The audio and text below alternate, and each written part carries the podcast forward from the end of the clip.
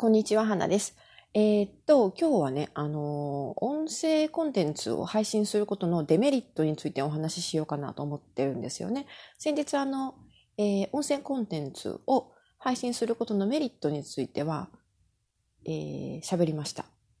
で、結構ね、いろいろ長々と喋ったんですけど、その時に、今度はデメリットも配信しますねとかって言って最後の締めくくったので、まあ、いつかは音声コンテンツというかね、音声ブログのデメリットも話をしないといけないんだろうなと思ってたんですけど、いや、なかなかデメリットというのがなかなか思いつかなくて、どうしようかなと思って、これ一つのコンテンツとしてまとまるのかなと思ってはいるんですけど、だからちょっと今回の収録は短めになるかもしれないんですけれども、まあ、とりあえずちょっと頑張ってね、えー、頭をひねり、ひねり出して、えー、音声コンテンツ配信することのデメリットについて考えてみます。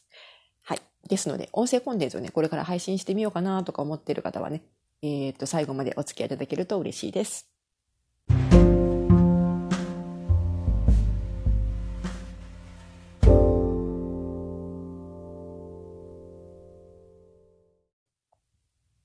あの、まず一番最初のデメリットとして、多分、あの、録音中のハプニングじゃないかなと思うんですけど、どうでしょうかね。音声コンテンツを配信したことがある方は、そうそうと思われるかもしれないんですけど、結構ね、こう、集中してうまいこと録音できてるんじゃないとかって思ってる時に限って、いろんなね、邪魔が入るんですよ。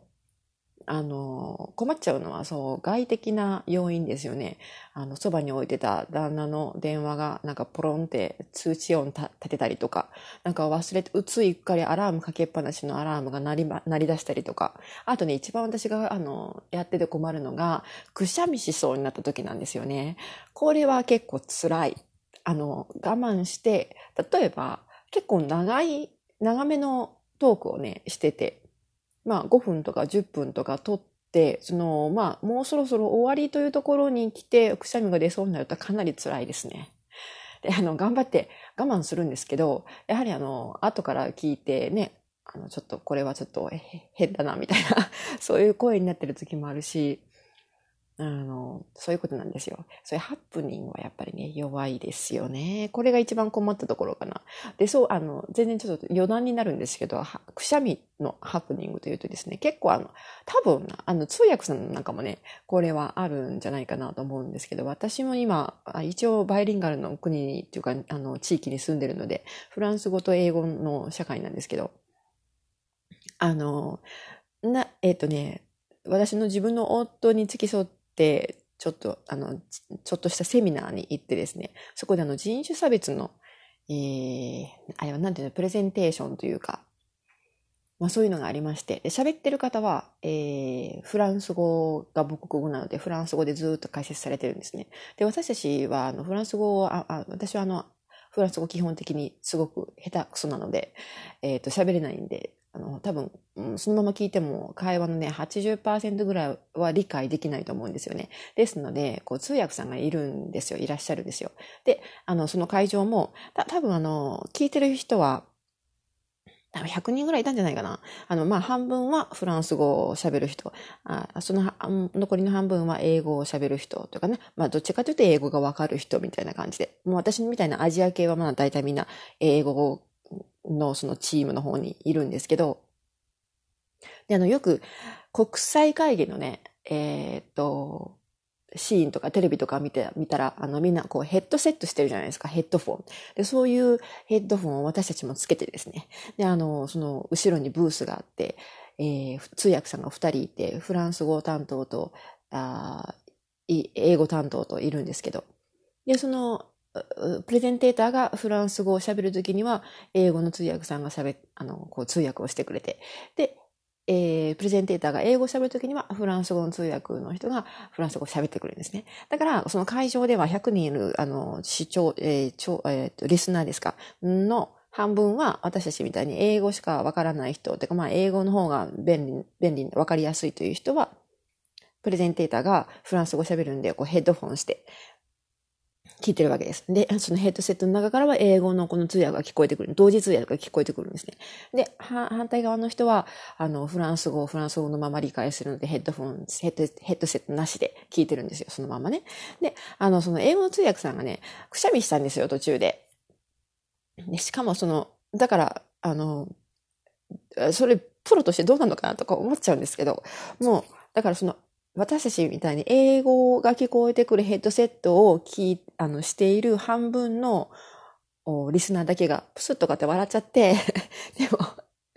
でも、あの、その会場でね、あの、プレゼンテーターの人が話をしてたのはすごくシリアスな場面で、あの、人種差別の話だったんですのや、まあ、具体的に言うと、カナダの先住民の方だったんですけども、で、あの、その、周りにいる人は、そのヘッドセットしてない人は、なんでそのヘッドセットのチームが笑ってるのかわからなかったんですよね。で、私の夫もちょうど、彼はフランス語がわかるので、ヘッドセットしなくて、なんで笑ってたのとかって聞かれたんですけど、あとね、あの、だって通訳さんもくしゃみしたから我慢したんだけど、あの、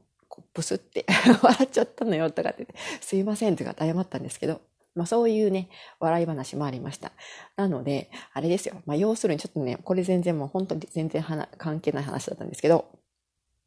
くしゃみ。くしゃみとかね、咳とかね、こうイガイガとかね、鼻水とかね、これはちょっとあれですよね、困っちゃうところかもしれないですね。音声コンテンツ配信の、まあ、デメリット、一番最初はこのハプニングということで、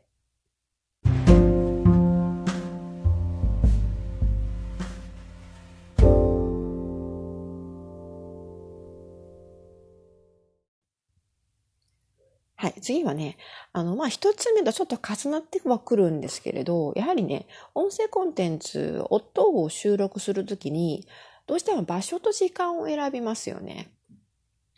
まあ、あの、文章を書くタイピングだったらね、もう本当に自分の狭い空間でタイピングできる環境であれば、どこでもこうパチパチパチパチできるわけじゃないですか。スマホでもできるし、タブレットでもできるし。でも音声配信となると、やはりこう喋らないといけないし、まあ、あの、もしくはあの音楽とかね、歌を歌ったりとかね、そういうことで音声配信される方もいると思うんですけど、やはり何かしらのこう音を出さないといけないんで、あの、例えば夜中のね、静まった時とかはちょっとね、そう、迷惑になるんじゃないかと思って、ちょっとできないですよね。よほどな、あの、防音設備の整ったスタジオとかお持ちの方はいいんですけど、そうじゃないとなかなか、あの、場所と時間を選んでしまうと。それは結構、あれですよね。まあ、デメリットかも、かもというかデメリットですよね。あの、ブログを書くだけならスマホ持ってれば、スマホと、まあ、インターネット環境があればね、電車の中でもポチポチポチポチできますけど、さすがに、この、電車の中でこんだけ喋って音声入力するとか無理ですしね、周りに騒音があると、もう全然、あの、聞こえなくなっちゃうし。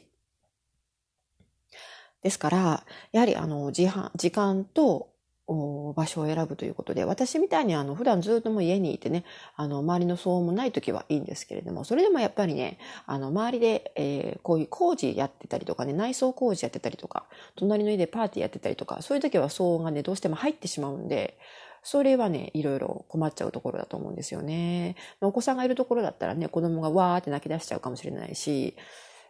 ね、あの、家族がつけてるテレビの音がうるさく、うるさくて収録できないとか、そういう時も、そういう悩みもありますよね。ですから、まあ、あの、場所と時間を選ぶというのは、ちょっと音声コンテンツの配信におけるデメリット、結構、まあ、人によっては結構大きなデメリットかもしれないですよね。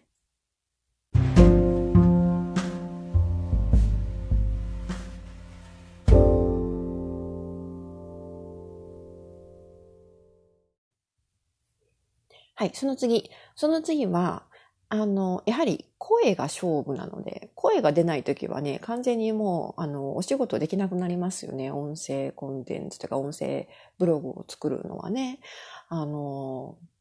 まあ楽器ができればね、楽器だけ演奏してごまかすこともできるのかもしれないんですけれど、声が出ないと、うん、だってもう、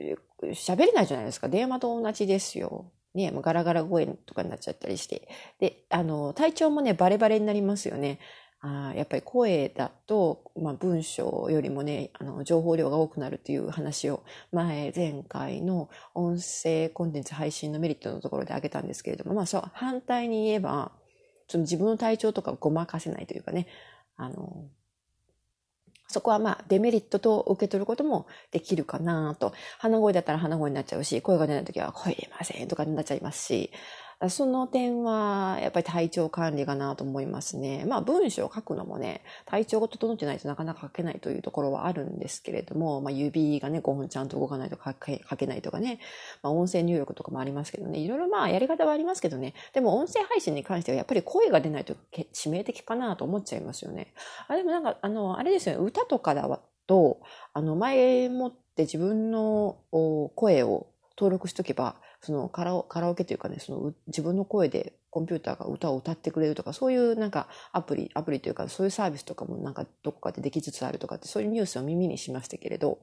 だからこれからどんどん音声コンテンツという意味でも、ボイスブログという意味でも、エリアでも、そうね、何かこう、どんどん、なんか便利な方法ができていくのかもしれないんですけれど、でもやっぱりね、声はね、出ないとね、本当に声、声が商売道具というかね、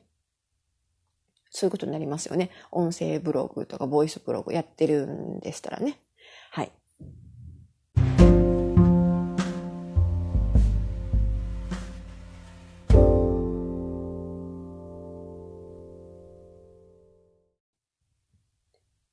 はい。四つ目のデメリットは、これもちょっと人によると思うんですけど、少なくとも私の場合は、音声ブログだと嘘がつけないんですよね。あの、もちろん別に文章で書いてるブログに嘘を書いてるというわけではないんですけど、あの、なんかやっぱりバレますよね。あの、自分が本心で喋ってるのか、あの、適当なことを喋ってるのか。適当なこととか喋ってると、やっぱりこう滑舌が悪くなるし、えー、あのーとかそのーとかね、そういう言葉が増えてくるし、まあ、集中力がなくなってくるというか、うん、まあね、何かこう、うん、デリケートな内容っていうかね、センシティブなこう、事柄について喋ってる時も結構緊張しちゃって、と思ったり噛んだり、あこう間が多くなったりね、そういうこともあるんですけど、やっぱり嘘をつくというのはかなり難しいんじゃないかなと思うんですよ。音声ブログの方がね、どちらかというと。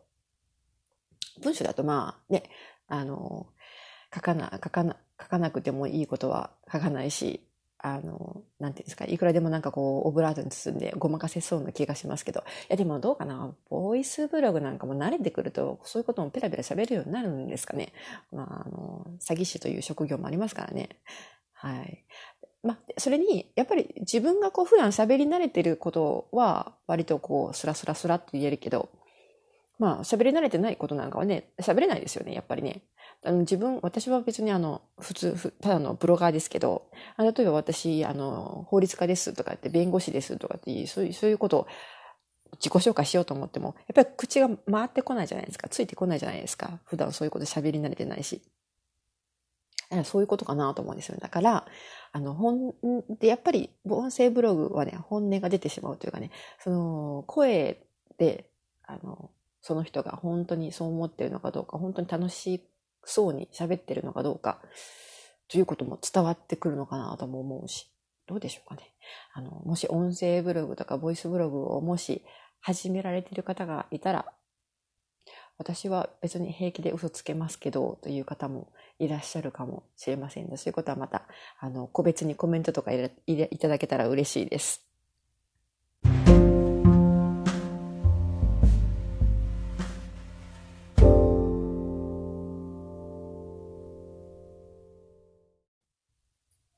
はい。次、これが最後かなと思うんですけど、まあ、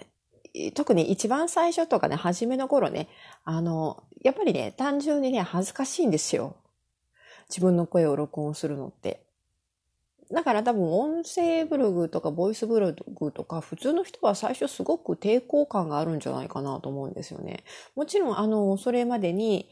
えっ、ー、と、ラジオのパーソナリティをやったことがあるとかね、何かそういう特別な職業で、えー、こういう音声を人に聞かせるという仕事をされているんだったら別の話なんですけど、いや、普通の人が音声ブログやってみようと思って、ブログを書くよりもちょっとハードルが高いんじゃないかなと思うんですよね。文章だったらね、あの、こう、じ、自分の、うん、時間をいくらでも使って、こう見直しとかも手直しとかもできるし。でもボイスブログってやっぱ結構喋りっぱなしなんですよね。編集とかあんまりしないし、編集ができたらもっといいものができてると思うんですけど、あの、編集とかしないし、えっ、と、そこまで時間かけるつもりもないし、で、やっぱりこう喋りっぱなしなんで、で、沈黙してると本当に沈黙じゃないですか。誰も助けてくれないんで、これが対談だったらね、まだいいかもしれないんですけど、一人で喋ってるもんで、やっぱりこう喋りっぱなしになっちゃいますよね。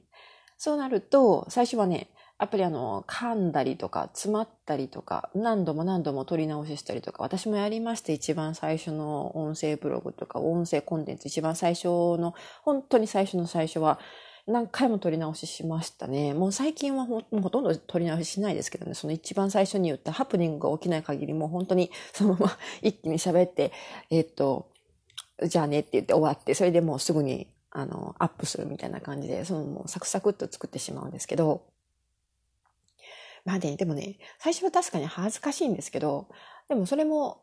こう、数をこなすと、どんどんどんどん、うん、その恥も、あの、薄れてくるというかね、こう、鍛え、鍛えられてくるんですかね。うん。だからね、大丈夫なんですよ。やっぱりね、数をこなしていくことって大切かなと思って、それに、一番最初のこういう音声ブログとか音声コンテンツで結構ね、誰も聞いてないからと思うんですよね。あの、まあも、もちろんもうそ、その音声コンテンツ配信を始めるその時点にたくさんのフォロワーがいる方はまあ別としてですよ。ブログとかね、SNS とかでたくさんフォロワーがいればいいかも、あの、多分いきなり聞いてくれる方がいっぱいいる、いると思うんですけど、そうではなくて、まあ普通に私みたいにちょこちょこっと小さなブログをね、いくつかやってるだけとか、そういう感じだと、まあいきなり音声コンテンツ配信しましたとかもね、あの、聞いてくれるのはね、本当にね、数人なんですよ。なので、で、まあ、あの、音声コンテンツそれ残っていきますからね、そのオンライン上に自分が削除しない限りはそこに残ってるんで、まあ、あの、累積されればね、少しずつこう、たくさんのあの、リスナーっていうか再生回数が増えていくんですけど。でもね、やっぱりね、最初、一番最初はね、みんな下手くそだから、あの、別にいいと思うんですよね。あの、恥ずかし、恥ずかしがらなくても。まあ、意外、意外とそんなに聞かれませんよということで、あの、その辺は軽くさらっと流しておこうかなと思います。まあ、こんな感じなんですけど、どうでしょうかね。音声コンテンツ配信のデメリット5つ喋ってみましたけど、もしこれ以外にね、何か思いついたら、また今度追加の追加で、うん、こうアップしてみようかなと思ってます。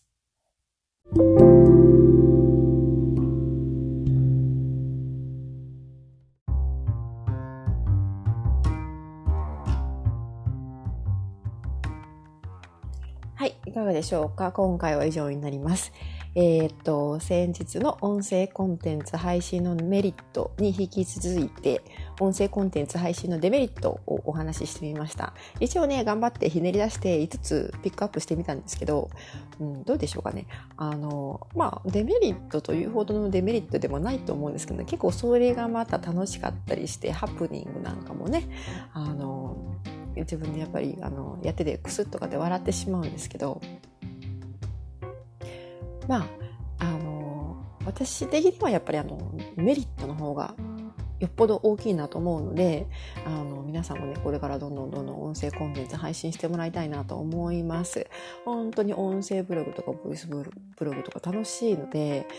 あの、多分今私の声を聞いてくださってる方も私が楽しそうに話してるの分かると思う、感じていただいてると思うんですよね。なので、あの、どんどんどんどん音声ブログやりませんか？ということで、もっとこれからもね、いろんな方が音声ブログを作っていただいてですね、あの、こう耳の世界がね、豊富に広がっていくといいなと思ってます。はい。では、今回も最後までお付き合いいただきましてありがとうございました。まあ、あの、またいつものことですけれども、いろいろあの、YouTube とか、えー、ポッドキャストの他にもですね、あのツイッター、インスタグラムいろいろやってます。メールマガジンも配信してます。メールマガジンではその日、あ毎日更新を頑張ってあの目指してるんですけど、その日私がこう配信してるものとかですね、えー、ブログ書いてる記事とかですね、その他のプラットフォーム、投稿サイトに書いている記事なんかのリンクをすべてあの圧縮してお届けするので、まあ、花旅人が何やってるのか、えー、メールマガジンを追跡していただけると、あのすぐに仕事のがわかるというね。はい。そんな感じになってます。あちなみにあの別に、えー、私ブログアフィリエイトとかウェブライティングに関することもいろいろ喋ってますけれども情報商材なんかは販売してませんので安心して購読ください。ということで、はい、以上になります。では、また次回お会いしましょう。最後までありがとうございました。